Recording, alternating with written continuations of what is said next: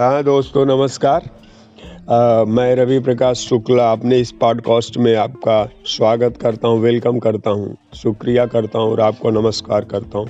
दोस्तों आज मैं बात करूँगा लुइस हेले द्वारा लिखी पुस्तक खुद को हील करने के 111 मंत्र के दूसरे और तीसरे मंत्र के बारे में जिसमें लुइस हेले अपने आप को स्वीकार करने की बात करती हैं अपने आप को प्रेम करने की बात करती हैं।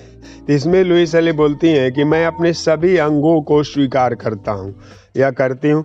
तो उनका कहना है कि दर्पण में अपने आप को देखिए और बोलिए, मैं अपने आप को प्यार करता हूँ। जैसा हूँ, वैसा ही अपने आप को स्वीकार करता हूँ। आपके मन में क्या आता है, आप ध्यान दें, आप कैसा अनुभव करते हैं, आपकी समस्याओं का केंद्र हो सकता है। कहने का मतलब आप अपने आप को देख के कैसा महसूस करते हैं, कैसा ही सोच रहे हैं, वो आपकी समस्याओं का केंद्र हो सकता है। मतलब आपके शरीर में अस्वस्थता ला सकता है और भी दिक्कतें कर सकता है। उपचार करने, अपने आप को संपूर्ण बनाने से पहले सबसे बड़ी बात है अपने आप को स्वीकार करना। यदि आप अपने आप को स्वीकार नहीं करते तो अपने आप को स्वीकार करना ही ज़रूरी है। उस समय को स्मरण करिए जब आप अच्छे थे और उस समय जब आप उतने अच्छे नहीं थे।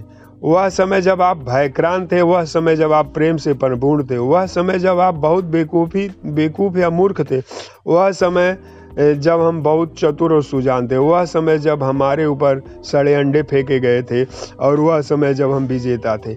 अपने इन सभी भागों को, अंगों को हमारी अधिकतर समस्याएँ इसलिए आती है कि हम अपने आप को अस्वीकार कर देते हैं। स्वयं को बिना शर्त के संपूर्णता प्रेम न करना। हमें पीछे मुड़कर शर्म से नहीं देखना चाहिए। अपने जीवन को अपने विगत जीवन की ओर हमें संपूर्णता और संपन्नता के रूप में देखना चाहिए। बिना संपूर्णता और समृद्धि के हम उस जगह पर नहीं होते जहाँ पर हम आज हैं। जब हम अपने आप को संपूर्ण रूप से स्वीकार करते हैं, तभी संपूर्ण होते हैं और तभी स्वस्थ होते हैं। कहने का मतलब अपने ऊपर आप शंका न करिए। अपने आप को जो भी आप कभी गलती किए हैं, कभी अच्छा की चीज़ किए हैं, कहीं विजयी हुए हैं, कहीं फेल हुए हैं, कहीं सफल हुए हैं, कहीं असफल हुए हैं, कभी आपकी आलोचना की गई है, कभी आपकी बड़ाई की गई यह आपके, हमारे जीवन का एक हिस्सा है।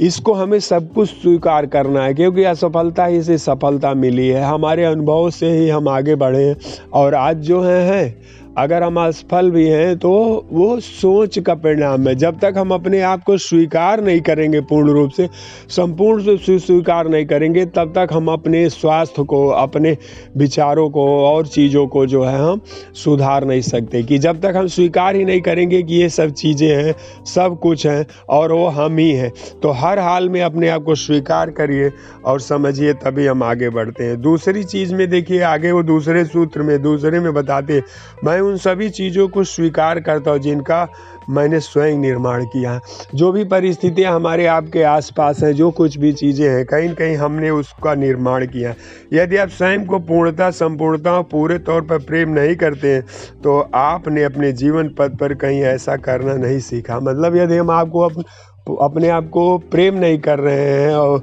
लाइक नहीं कर रहे हैं, पसंद नहीं कर रहे हैं तो इसका मतलब हमने ये चीज़ें नहीं सीखा। कहते हैं, इसे भूल जाइए। अगर आपने नहीं सीखा तो उसे भूल जाइए। अपने आप को इसे भूल जाइए। अनसीखा करें। आप अपने प्रति सदा सह रहें। मतलब अपने प्रति जो है हमेशा प्रेम पूर्ण रहे। सदा सह का मतलब। मैं स्वयं को उसी प्रकार से स्वीकार करता हूँ, जैसा हूँ। मैं अपना समर्थन करता हूँ। मैं अपने ऊपर विश्वास करता हूँ जहाँ पर भी हूँ। अपने आप को स्वीकार करता हूँ। मैं स्वयं अपने हृदय के अंदर प्रेम हूँ। मैं अपने दिल के ऊपर हाथ रखकर उस प्यार को अनुभव करता जो मेरे हृदय में विद्यमान है। मुझे पता है कि मे, मेरे मुझको इसी जगह और इसी समय स्वीकार करने के लिए सभी जगह है। मैं अपने शरीर को स्वीकार करता हूँ। मैं अपने भार अपने वज़न अपनी लंबाई अपनी ऊंचाई अपनी सुंदरता अपना व्यक्तित्व अपना लिंग तथा अपने अनुभव सभी चीज़ों को स्वीकार करता हूँ। मैं उन सभी चीज़ों को स्वीकार करता हूँ जिनका मैंने अपने लिए निर्माण किया है। अपना भूत, अपना भविष्य, अपना वर्तमान। मैं अपने भविष्य का निर्माण होने देता हूँ। मैं एक दिव्य जीवन की अभिव्यक्त हूँ।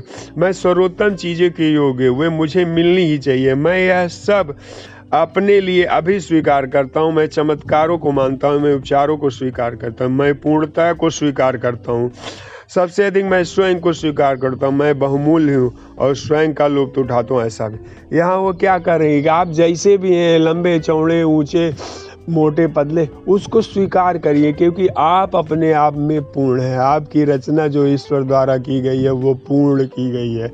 आप अपने आप में यूनिक हैं। आप जैसा कोई नहीं है, आप जैसा कोई सोच नहीं सकता, आप जैसा जो आप करते हैं, कोई हुबहू नहीं कर सकता। आप यूनिक हैं, आप विलक्षण हैं, इसलिए अपने आप को स्वीकार करिए, अपने आप पर गर्व करिए, अपने आप को प्रेम करिए, तभी आप आगे बढ़ जाएँगे।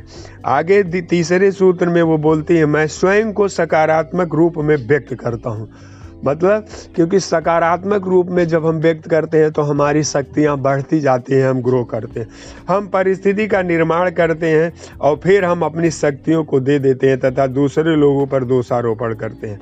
अपनी निराशाओं के लिए किसी आदमी की जगह या चीज़ की हमारे ऊपर कोई ताकत या दबाव नहीं है। हम अपने मस्तिष्क में केवल हम ही विचारक हैं। यहाँ कह रही हैं लुइस हेले जी कि हम परिस्थितियों का निर्माण करते हैं। मतलब जो भी हमारे सामने परिस्थितियाँ घटित होती हैं उसके निर्माण करता हम खुद ही हैं। और जब वो परिस्थितियाँ हमारे सामने आती हैं तो हम उस परिस्थितियों से अपने आप को हटा लेते हैं। हम ये अलग कर लेते हैं कि हमने इसका निर्माण किया है या हम इसके जिम्मेदार हैं। और हम दूसरे के ऊपर दोषारोपण करने लगते हैं कि हाँ ये जो परिस्थिति है, ऐसा जो कुछ भी हुआ, उसके लिए दूसरे जिम्मेदार हैं। नहीं, ऐसा नहीं है। हर परिस्थिति हमारा की जिम्मेदार हमारे साथ जो घटित हो रही है, उसके जिम्मेदार हम ही हैं। क्यों? कि अपने दिमाग में, अपने मस्तिष्क में हम ही सोच सोते हैं। कोई हमारे दिमाग में, हमारे मस्तिष्क के द्वारा, हमारे मन के द्वारा नहीं सोच सकता है। और जो हम सोचेंगे, उसी से वाइब्रेशन क्रिएट होता है और उसी से परिस्थिति का निर्माण करता है। आगे देखिए क्या कहते हैं, यदि आप किसी दुर्घटना की चपेट में आ जाते हैं और आप ही वह व्यक्ति हैं जिसे चोट लगे नुकसान हुआ तब आपको बहुत गहरे स्तर पर अपराध बोध होता है और शायद किसी सज़ा की आवश्यकता होती है। यहाँ क्या करें लुइस हेली? जब भी हमारी दुर्घटना हो रही है कहीं हमें चोट ले रही है तो इस कारण से हो रही है कि किसी भी परिस्थिति में कहीं किसी चीज़ के लिए हम अपने आप को दोषी मानते हैं और हम सोचते हैं कि हमने गलत किया है और उस चीज़ के लिए हमें सज़ा की आवश्यकता है। अपने अंदर दबी हुई आक्रामकता हो, होती है एक एहसास कि आपको अपने लिए बोलने का कोई अधिकार नहीं। यदि आप किसी को मारते हैं तो आप दबाए हुए गुस्सों को निपटाने का प्रयास करें। कहने का मतलब है कि जो भी परिस्थितियाँ हो रही वो हमारे अंदर कुछ दबा हुआ है। हम खुद चाह रहे हैं कि हमको सज़ा की आवश्यकता है। हमने किसके साथ गलत किया ये चीज़, ये और हमने इतना गलत किया कि हम अपने लिए बोलने का अधिकार नहीं। तो इससे क्या होता है कि वो चीज़ें, वो दुर्घटना हमारे साथ घटित होती है।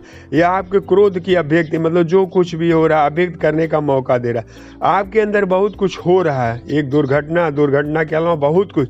जब दुर्घटना घटती है, तब आपने अंदर झांकिए मतलब वही परिस्थिति आ रही है, कोई चीज़ हो रही है तो आप अपने झांकिए अपने विचारों को, अपने सोच को, अपने फीलिंग को देखिए कि किस फीलिंग के कारण ये चीज़ें हुई हैं। और उनको आप जो है कि दूसरे आदमी को प्यार से आशीर्वाद दीजिए तो सारी घटना को अपने अंदर से जाने दीजिए। कहने का मतलब उस घर परिस्थिति अगर किसी के द्वारा, वो घटना किसी के द्वारा और कोई उसमें इन्वॉल्व है तो उस व्यक्ति को मुक्त करिए, उसको क्षमा करिए, प्रेम से आशीर्वाद दीजिए मतलब उसको क्षमा करिए, जाने दीजिए।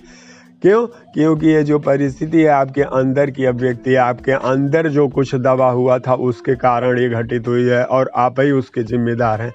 तो यहाँ अगले दोस्त दे दिए, जैसे कि किसके द्वारा मेरा एक्सीडेंट हुआ, किसके द्वारा क्या हो गया, इनके द्वारा हमें चोट लगी, वो वो लगी। इस तरह की बातों को मत होने दीजिए और आप उनको प्रेम से जाने दीजिए। रिलीज़ करिए अपने अंदर की चीज़ों को और आप स्वस्थ हो जाएँगे। Thank you thank you thank you आपके जीवन में सब अच्छा ही होता रहेगा। Thank you